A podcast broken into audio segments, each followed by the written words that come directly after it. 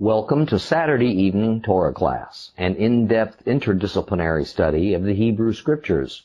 Tonight's lesson is week number three, Exodus chapters two and three.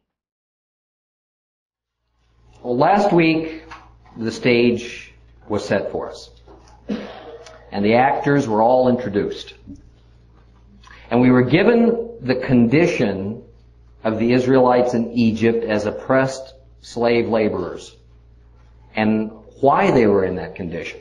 And it was because the newest king of Egypt didn't honor Joseph's memory or promises.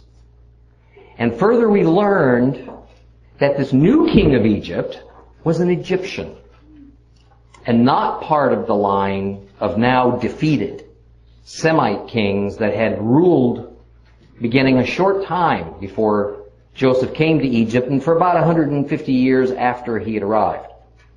And this new Pharaoh of Egypt was quite concerned naturally that foreigners, meaning those, anybody of non-Egyptian heritage, would never again have an opportunity to rule over Egypt and cause such great humiliation.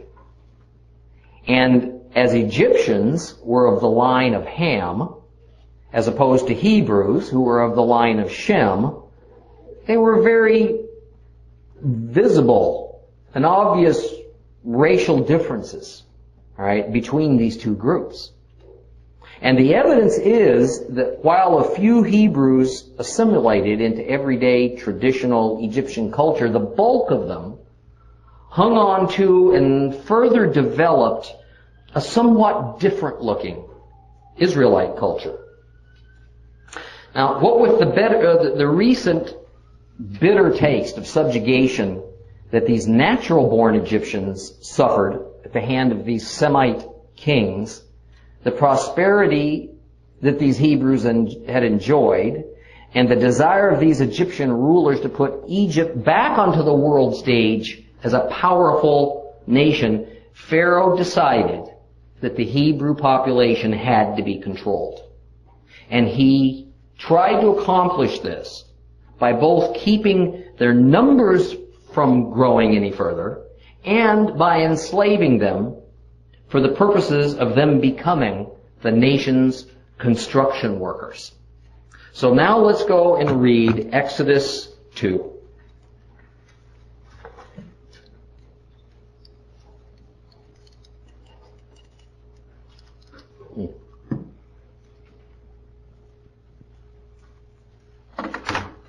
Exodus chapter 2. A man from the family of Levi took a woman also descended from Levi as his wife, and when she conceived and had a son, upon seeing what a fine child he was, she hid him for three months. When she could no longer hide him, she took a papyrus basket, coated it with clay and tar, put the child in it, and placed it among the reeds on the river bank. His sister stood at a distance to see what would happen to him. Well, the daughter of Pharaoh came down to bathe in the river while her maids and attendants walked alongside the riverside. And spotting the basket among the reeds, she sent her slave girl to get it. She opened it, looked inside, and there in front of her was a crying baby boy. Moved with pity, she said, this must be one of the Hebrews' children.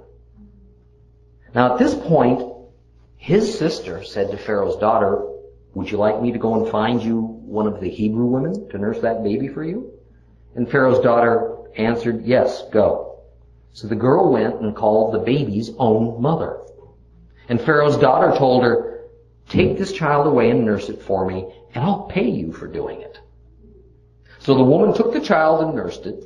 Then when the child had grown some, she brought him to Pharaoh's daughter, and she began to raise him as her son. She called him Moshe, pull out, me explaining because I pulled him out of the water. One day, when Moshe was a grown man, he went out to visit his kinsmen and he watched them struggling at this forced labor. And he saw an Egyptian strike a Hebrew, one of his kinsmen. He looked this way and that. And when he saw that no one was around, he killed that Egyptian and hid his body in the sand. The next day, he went out and he saw two Hebrew men fighting with each other and To the one in the wrong, he said, Why are you hitting your companion? And he retorted, Who appointed you ruler and judge over us? You intend to kill me the way you killed that Egyptian? Moshe became frightened. Clearly, he thought the matter has become known. And when Pharaoh heard of it, he tried to have Moses put to death, but Moses fled from Pharaoh to go live in the land of Midian.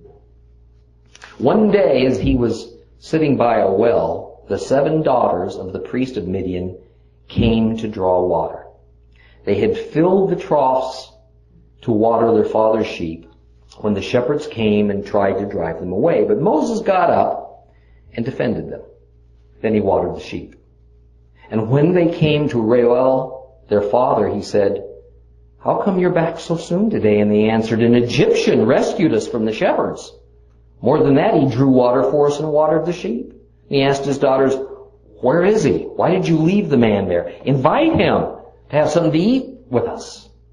And Moses was glad to stay on with the man, and he gave Moses his daughter Zipporah in marriage. She gave birth to a son, and he named him Gershom, which means foreigner there. For he said, I have been a foreigner in a foreign land. Sometime during those many years, the king of Egypt died, but the people of Israel still groaned under the yoke of slavery, and they cried out. And their cry for rescue from slavery came up to God, and God heard their groaning. And God remembered his covenant with Abraham, Yitzhak, and Yaakov. And God saw the people of Israel, and God acknowledged them. We take some big leaps in time, don't we? A lot is left out. I pointed out last week that, give or take a little bit, between the last few words of Genesis and the first few words of Exodus, almost 350 years pass. Now, what's very interesting is that's almost exactly the amount of time that passes between the close of the Old Testament and the beginning of the New.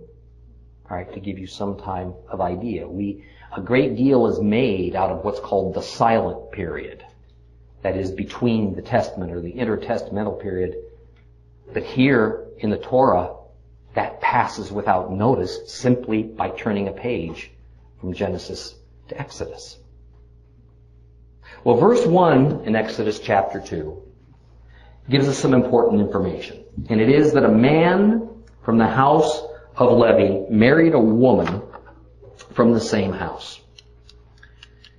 In other words, both the husband and the wife were of the same tribe. Levi, Levi. Now don't get too, concerned, too concerned about this. In general, by this time there were probably around 100,000 Levites living in Egypt. So the gene pool was pretty large. That said, we're soon going to find out that Moses' parents were apparently pretty closely related. Now for now, the future parents of Moses are anonymous. Later we're going to find out that his mother's name was Jochebed, alright, and his father's was Amram. Now before Moses was born, his parents had produced at least two other children that we're aware of, Miriam and Aaron. Aaron. Now keep in your minds throughout the remainder of our study of Torah that Moses was of the tribe of Levi. He was a Levite. Okay, it's going to help explain much of what happens concerning Moses. And by the way, as of this moment, the Bible has not yet indicated that Levi is going to be a tribe divided away and set apart for God, a tribe of priests. So at this moment, by any way the Israelites would have viewed themselves, they consisted of 13 tribes of Israel because Joseph had received the double portion by having his two sons now included as full-fledged Israelite tribes. Now just a reminder that when we speak of the 12 tribes of Israel, it's a rather sloppy statement. Okay, because the number of tribes and who was included among that number varied over the hundreds and hundreds of years. So we see that Moses is born under Pharaoh's decree of instant death to all Hebrew male newborns. And that his parents had been able in some way to hide him for about three months, but then it seemed to them impossible to keep his existence secret any further. Okay? Now, did they think that they needed to go to some extraordinary measure to try and save young Moses because they somehow knew that this infant one day would become the deliverer of Israel? There's no indication of that at all. Okay? When they put Moses into that waterproof basket and set it into the Nile, it was with a faith that had not come about because of special revelation that we're aware of. It was, it was but simple, daily trust in the Lord. That this child's fate, no matter what it be, death or life, was in His holy hands. Now, hidden within the Hebrew language of the original text are several ironies and connections between the circumstances surrounding Moses' birth and some earlier benchmark biblical events. Now naturally, the early Hebrew sages and rabbis didn't miss these connections. Okay. The first is that in verse 2, it says that Moses' mother saw, depending on your version, how beautiful or how fine he was and so she hid him for three months. Now actually what the original Hebrew says was that she saw how Tov Moses was. Tov, as anyone who knows the slightest Hebrew, means good. Saying beautiful isn't necessarily wrong or fine, but it kind of masks the association that starts to be made between Moses and some of these earlier biblical acts of God. Remember in Genesis 1 that after each part of the creation effort, God pronounced it to be what? Good. Tov. God said, and it was Tov. That's what the Hebrew says. Alright? And right off, it's being made clear that Moses' very birth was under divine influence and was going to have great purpose. Now Moses' mother built a floating cradle out of the same exact material that the typical Nile river boats were made of in that day. Papyrus reed. And she seals it with a natural tar, same, again the same thing that the Nile river boats were waterproofed with, and then she places little, little Moses in it. Now, some Bibles call this little lifeboat a basket. Most do. The Hebrew word used here is teva, T-E-V-A-A, teva, and it is used in only two contexts in the Bible. Okay? The first refers to the enormous vessel that Noah built. And the second is this tiny one here in Exodus. That's the only two ways that word is used in all the Bible. It was an ark. Okay. Now the correct English translation, of course, of teva is ark. Basket or any other word, again, starts to miss these connections that are made for us between Noah's ark and Moses' ark. Now notice the parallel purposes, even, of these two arks. Okay? In Genesis, mankind was to be done in by a worldwide flood of water, and God saw to it that Noah and his family would be the saviors of mankind, by placing them safely in a teva to ride atop the floodwaters. In Egypt, all the male babies were to be done in by being drowned in the river. Right? But Nile saw to it that Moses would be the deliverer of Israel by placing him in a teva to ride atop the waters of the Nile. No allegory here. Okay, rather a pattern and a type is set down by God. Here we have God using water and an ark as the main elements of the early types of salvation. Okay, the first kind used for saving mankind in general, the second kind for saving the Hebrews. Now a good question at this point might be, but yeah, uh, but what about this other ark that's shortly going to become prominent in Exodus. The Ark of the Covenant. Shouldn't that be connected to this Ark of Moses and Noah? No. Because that would be allegory, although a very nice story. Okay, first of all, the Hebrew word used for ark in the Ark of the Covenant is aron. Aron, and it means a chest. It means a place to store something valuable. Now, interestingly, aron is used in only one other way. And by the way, this aron is not the same exact spelling as Aaron. All right, who will soon be the high priest, Moses' brother. Aaron, uh, Aaron is only used in, in, in one other way, and at only one other time in all the Bible. And it's used to mean coffin. And it refers only to when Joseph died and was embalmed and put into an aron, a coffin. Somehow I think we're supposed to see something symbolic here. That the same exact term, aron, is used to describe both the container in which this savior-like man, Joseph, was laid to rest, as well as the container built specially to hold the original stone tablets written on by the finger of God, those things we call the Ten Commandments. Now frankly, I'm not sure if the symbolism has something to do with perhaps the immense value of Joseph to God being equated with the immense value of the Ten Commandments, or if it symbolizes something entirely of a prophetic nature, something that will become apparent in a time still future. It is interesting to note that in Revelation, at about the same time, the Ark of the Covenant is rediscovered and placed into the new temple, the tribe of Joseph suddenly reappears. They're almost simultaneous events. Well, we'll know in time, won't we?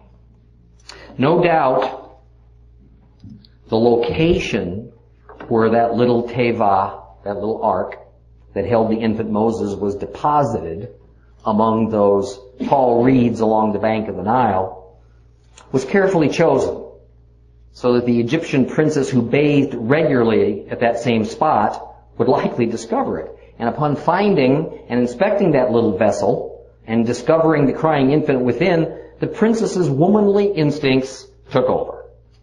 And she determined she was going to save this baby from an otherwise certain fate. Now, notice that she knew instantly this was a Hebrew child. Alright? But it made absolutely no difference to her, apparently. Now we have quite an irony building here, don't we? Okay. The daughter of the very man who ordered that these Hebrew male babies were to be destroyed is the one to save this Hebrew. Alright? Who had been selected by God to liberate Israel. Even more, as it turns out, Israel's Savior was going to be raised in the Pharaoh's own house at his expense. Now Miriam, Moses' older sister, who had watched this scene unfold, rushed to the Pharaoh's daughter to offer her a Hebrew woman to be a wet nurse for the baby. And the princess did the only practical thing she could have done. She accepted. Right? Now, in another irony, that only God could have worked out, the infant Moses is returned to his own mother, carried in the arms of his own sister, and now mom's paid by the princess to do nothing more than suckle and raise this child who was hers in the first place. And the money to pay this Hebrew mother is coming from the treasury of the Pharaoh. I mean, I just love the way the Lord works. Now verse 10 says that the child grew and then was returned to the princess as now her child. And this had to be a pretty bittersweet moment for Jochebed because she was giving up her child. But with her, his lot would have been nothing but slavery. With the princess, it was going to be a life of royalty. Now the Bible doesn't give us an exact age, but in general, it is thought that in those days an infant was nursed until at least three years of age, and probably five. This is uh, more realistic. And there's ample proof it was could have been even significantly more. All right. In fact, in tribal societies today, the average age of weaning is between five and seven. Okay. So Moses was in the childhood development stage, probably of about a kindergartner. Right. When he went to the royal palace to live. And this means he knew his family well, and undoubtedly had a fair grasp of his native Hebrew language by the time he was returned to the princess. And being taken from his family and given to the princess must have been a pretty traumatic event for little Moses. I mean, he would have become bonded, not only with his mother, but also to the Hebrew way of life. One can only imagine the psychological tension that was caused as this young child was torn from a life now fully imprinted on his soul and taken into a new one that was altogether different. Really almost in direct opposition to the one he had come from. It was going to eventually overflow into frustration and then rage. Now as it turns out, Moses received his name after his return to the princess. And that name at, uh, was not at first a Hebrew name, but Egyptian. Now, as happens in mixed populations, okay, the Egyptian name Mose, M-O-S-E, was eventually co-opted by the Hebrews and made part of their Hebrew vocabulary. In Hebrew, Moshe means drawn out. However, in Egyptian, Mose is a very common word, but with a different meaning. Mose simply means child or son. So while in English we say Moses, in Hebrew the word is Moshe, and in Egyptian it's Mose. Okay. Therefore, we're going to see many pharaohs' names incorporating that same word, that same name, Mose, along with the long-held ancient world tradition of adding a God's name um, of a son as a form of gratitude to one god or another. When we look at the reigns of various Egyptian pharaohs, we're going to see ones like Ra Mose, which is more typically known to us as Ramesses, okay? meaning son of the god Ra, or Thot Mose, meaning son of the god Dot, which we often see written as Tutmose, or as we know him better, King Tut. Alright, or Ta Mose, meaning son of the god Ta, and so on and so forth. Well, between verses 10 and 11, as happens a lot in scripture, we take the suddenly forward in time. In this case, about 35 years. And nothing is said about Moses' upbringing, but it's fairly easy to extrapolate from the vast amounts of Egyptian records that have been discovered concerning royal life. And while he would have been given all the finest in education and military training, the best food and drink and made familiar with royal court protocol, it would have been given to him grudgingly. Because unlike for Charlton Heston, there was no way whatsoever for Moses to have his Hebrew beginnings kept secret. The Egyptians knew that he was a lowly Hebrew just by looking at him. Alright, and more importantly, he knew he was a Hebrew. And just as critical, the general Israelite population knew who Moses was, and to them, regardless of his Hebrew blood, he was now an Egyptian, a hated Egyptian. Okay, Moses would not have been fully welcomed in either camp. Okay, rejected by Israelite and Egyptian alike, trapped, frustrated, Moses finally strikes out in violence. And one day he sees what must have been an altogether familiar sight. An Egyptian striking a Hebrew slave. So what's new? Well, this is an event that Moses had witnessed certainly hundreds of times. But this time, he erupts. And he takes matters into his own hand, and it says he kills the Egyptian and he buries him. A little time later, he spots two Hebrews quarreling, and he again decides to take matters into his own hands as he tries to separate them and play referee. The aggressor of the two turns to Moses and asks him what business uh, is it of his to interfere with this little tussle. And oh, by the way, are you going to kill me too like you did that Egyptian? Oh boy. Moses blanched. His murderous act had witnesses. And it was only a matter of time before the Egyptian authorities found out. Murder of an Egyptian by anyone, Egyptian or foreigner, carried with it a death sentence. And Moses knew he had no choice but to run, and run he did. Across the Egyptian border frontier of Goshen, into and across the Sinai, then across the Gulf of Aqaba, and on into the land of Midian, which is on the Arabian Peninsula. Why Midian? Because they had no political ties to Egypt. Okay. The Sinai was primarily Egyptian controlled. Okay. They had built military outposts all along the normal trade routes that uh, went through the Sinai. And they had established treaties with the few nations that bordered the Sinai area. Moses' choice of choices of refuge were really pretty limited. Well, what a seemingly lonely, dreadful place Moses' life had come to. Pursued by the Pharaoh, rejected by the Hebrews. His royal palace life exchanged for that of a desert dweller, a fugitive desert dweller. Moses would have a wilderness experience long before the one that he would lead Israel to have.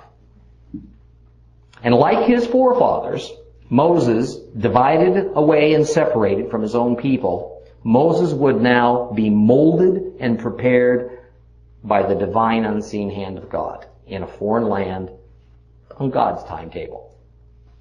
Well, the inhabitants of his new home, Midian, were the descendants of Abraham's concubine wife, right, Keturah. Alright? So Moses and the Midianites were relatives. Okay? And as we'll run into the Midianites at several points in the Bible, let me briefly explain that the Midianites were not actually a nation of people. They were a confederation of five tribes. Right? They lived not in a sovereign state of a place called Midian, um, but rather it was just a region that went by that name. It was just a, just identified the general whereabouts of those five tribes, and therefore all of the five tribes were on one hand called Midianites, meaning they were all from this region, right? But on the other hand, each of the tribes would have had their own unique tribal name, some of which we'll actually stumble across pretty soon in the Bible, and others that appear to have been lost to antiquity. So, like so many places and people in the Word, we're going to get different names for the same person or place, which makes following it all a little bit confusing. Well, upon arrival in Midian, Moses immediately has an encounter at a water well with these Midianites.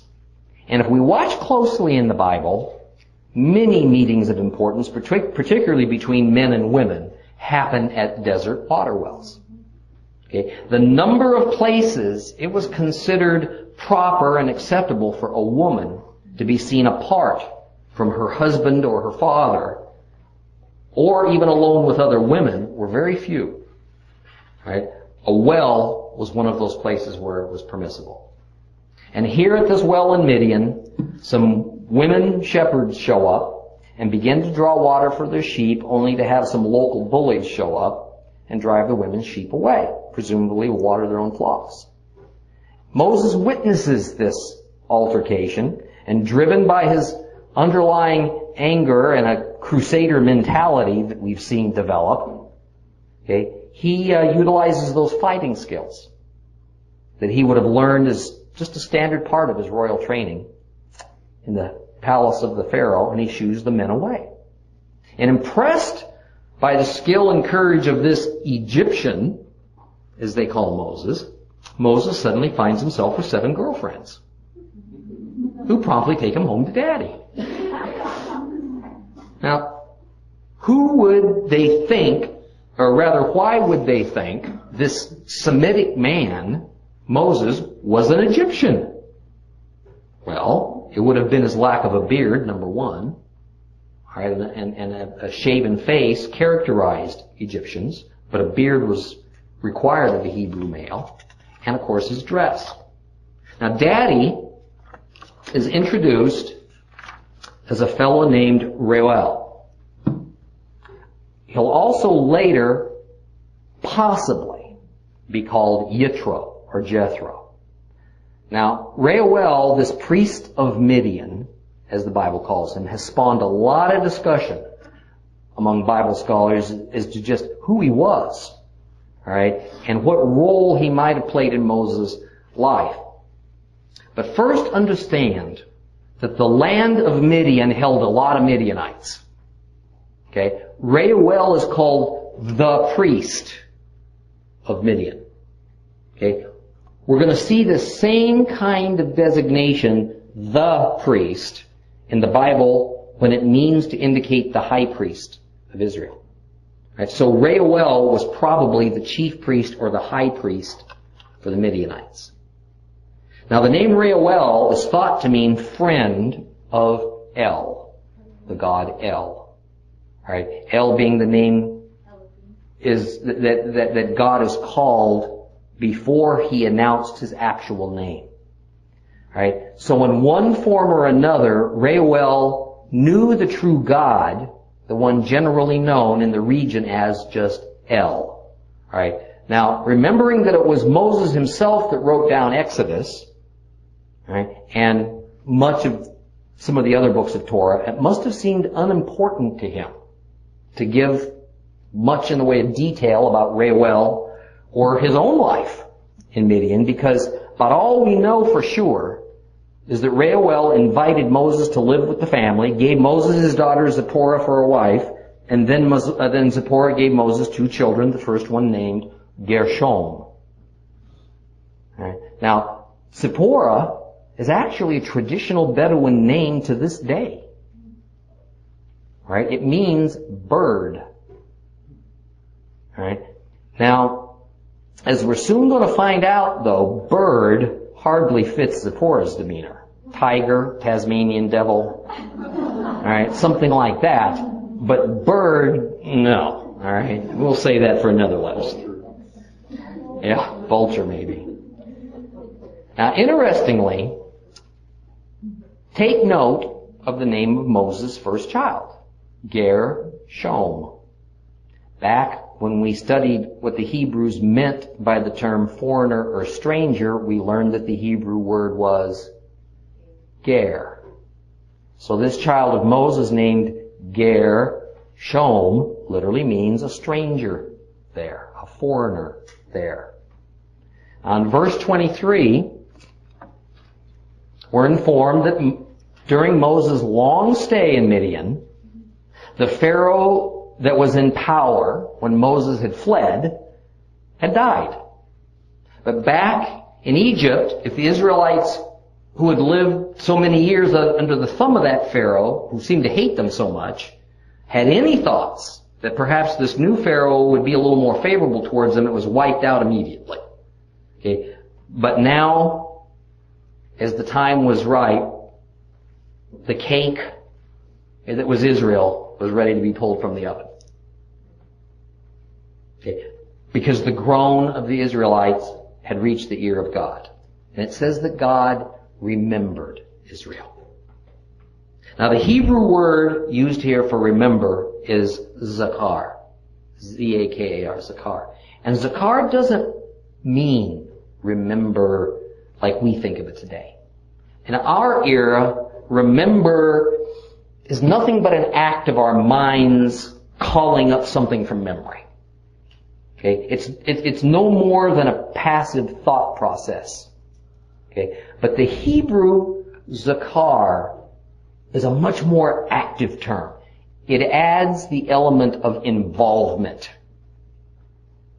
Okay, so while we think of the word remember as kind of a an aha intellectual exercise that may or may not eventually lead to some kind of action on our part. In Hebrew, zakar is an action word that means paying very close attention to someone and being involved in whatever the outcome is. All works together. And what's key to catch is that God's action and reaction was going to revolve around the covenant that he had made to Abraham, then transferred that covenant to Isaac, and then transferred that covenant yet again to Jacob, called Israel. And that covenant was that Abraham's descendants, in time refined to mean Jacob and his sons and all their descendants, would be given a land of their own. That El Shaddai would be their God and that God would protect them and consider them his very own set apart people and that through this, eventually, the entire world would be blessed. Well, the process that had begun more than a half a millennia earlier and that had seemed absolutely dormant for nearly 400 years as Israel languished away in Egypt is about to burst into visible action. Let's watch it begin as we move into Exodus chapter 3. Exodus chapter 3.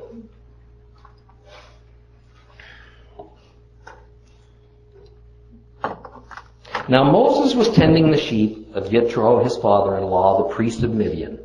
And leading the flock to the far side of the desert, he came to the mountain of God, to Horeb. And the angel of Adonai appeared to him in a blazing fire from the middle of a bush. And he looked and saw that although the bush was flaming with fire, yet the bush had not, was not being burned up. And Moses said, I'm going to go over and see this amazing sight and find out why that bush isn't being burned up. And when Adonai saw that he had gone over to see, God called to him from the middle of the bush, Moses, Moses. And he answered, Here I am. He said, Don't come any closer. Take your sandals off your feet because the place where you're standing is holy ground. I am the God of your father. He continued, the God of Abraham, the God of Yitzhak, the God of Yaakov. Moses covered his face because he was afraid to look at God. And Adonai said, I have seen how my people are being oppressed in Egypt and heard their cry for release from their slave masters because I know their pain. I have come down to rescue them from the Egyptians and to bring them out of that country to a good and spacious land, a land with flowing with milk and honey, the place of the Canaanite, the Hittite, the Amori, Frizi, the Hivi, and the Avusi. Yes, the cry of the people of Israel has come to me and I have seen how terribly the Egyptians oppress them. Therefore now come.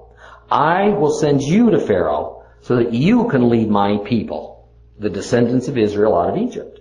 And Moses said to God, Who am I that I should go to Pharaoh and lead the people out of Israel out of Egypt? He replied, I will surely be with you. Your sign that I have sent you will be that when you have led the people out of Egypt, you will worship God on this mountain. Now Moses said to God, Look, when I appear before the people of Israel and say to them, the God of your ancestors has sent me to you, and they say, what's his name? What am I to tell them? And God said to Moses, Ehyeh Asher Ehyeh. I am, I will be, or I am what I am. Or, or, depending on alternate translations, I will be what I will be. And he added, here's what you're to say to the people of Israel. I am has sent me to you. God said further, to Moses, say this to the people of Israel. Yud He Vav He, the God of your fathers, the God of Abraham, the God of Isaac, and the God of Jacob has sent me to you. This is my name forever. This is how I am to be remembered, generation after generation.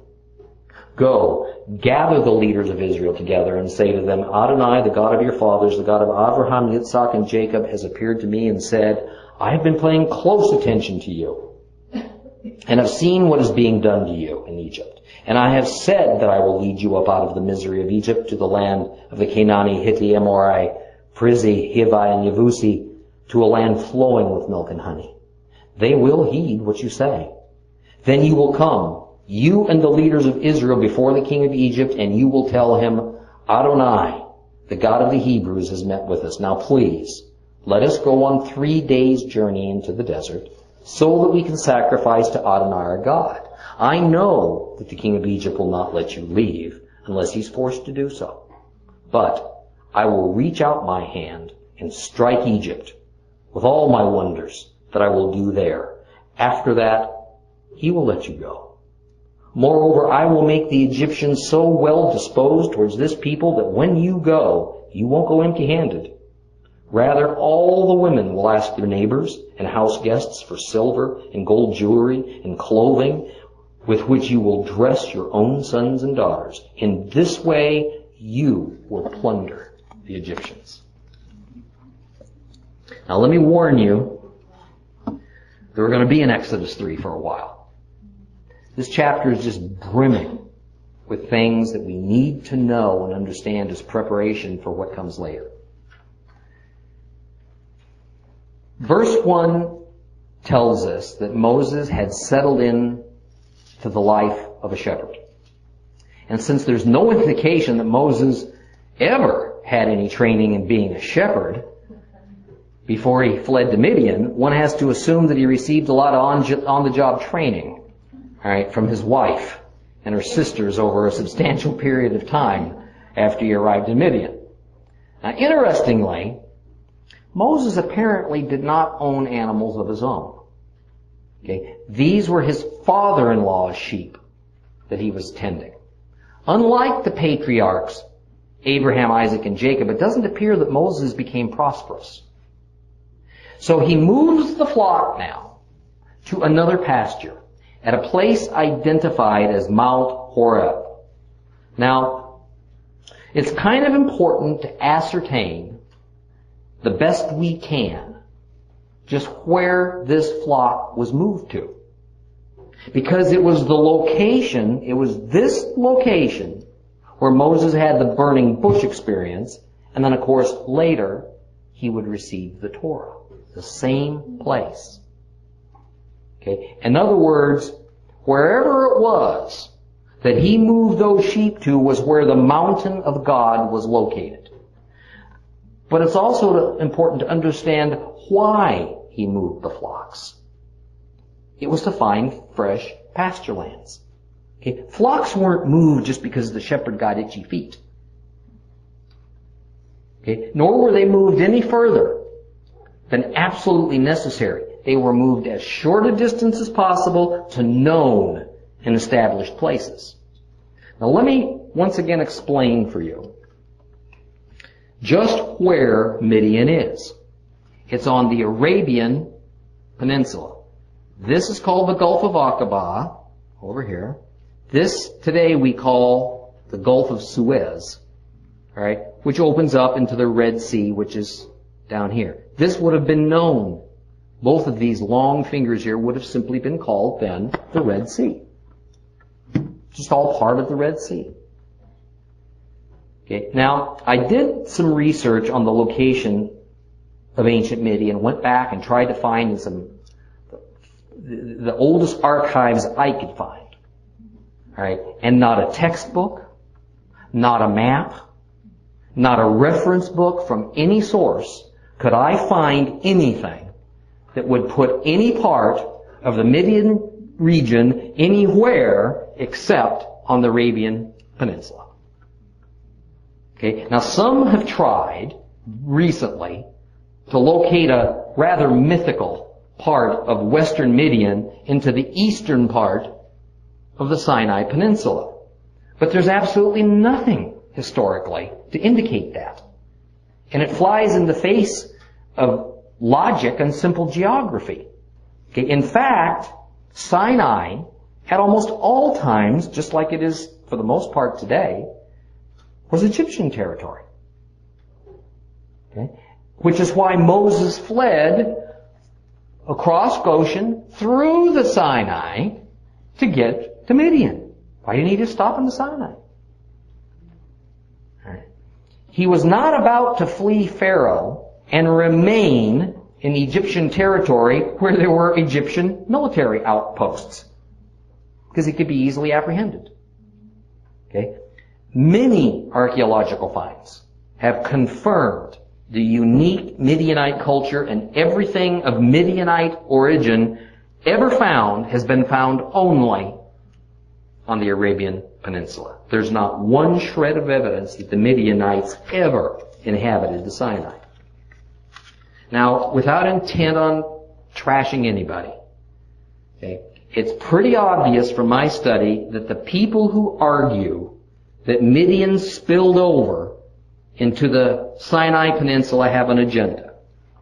And it's to prove that it was in the Sinai where Moses drove his sheep.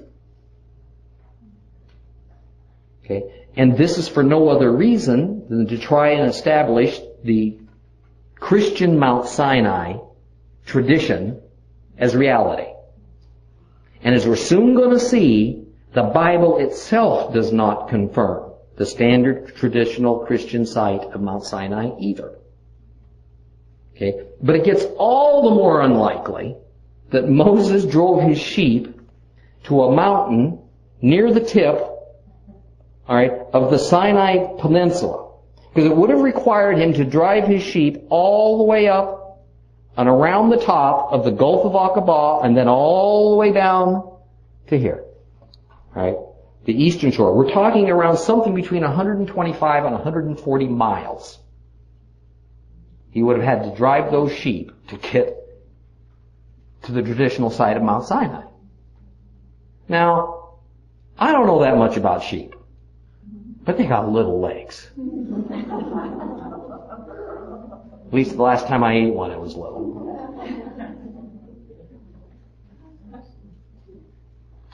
This is barren desert. There's nothing here. Right? And the idea that Moses would have taken his flocks through barren desert with little or no pasture and even fewer available watering holes is unimaginable. No shepherd in his right mind is going to try to drive those sheep, which never would have made it, all right, through 125 miles of parched land just to move them to a new pasture. Okay? No, Moses remained on the Arabian Peninsula and drove them, it says, to the far side, or another word that's often used is behind the western uh, the desert wilderness of Midian, just as the Bible says. Now, I don't know what your Bibles say, but a lot of them say that uh, Moses drove the sheep west.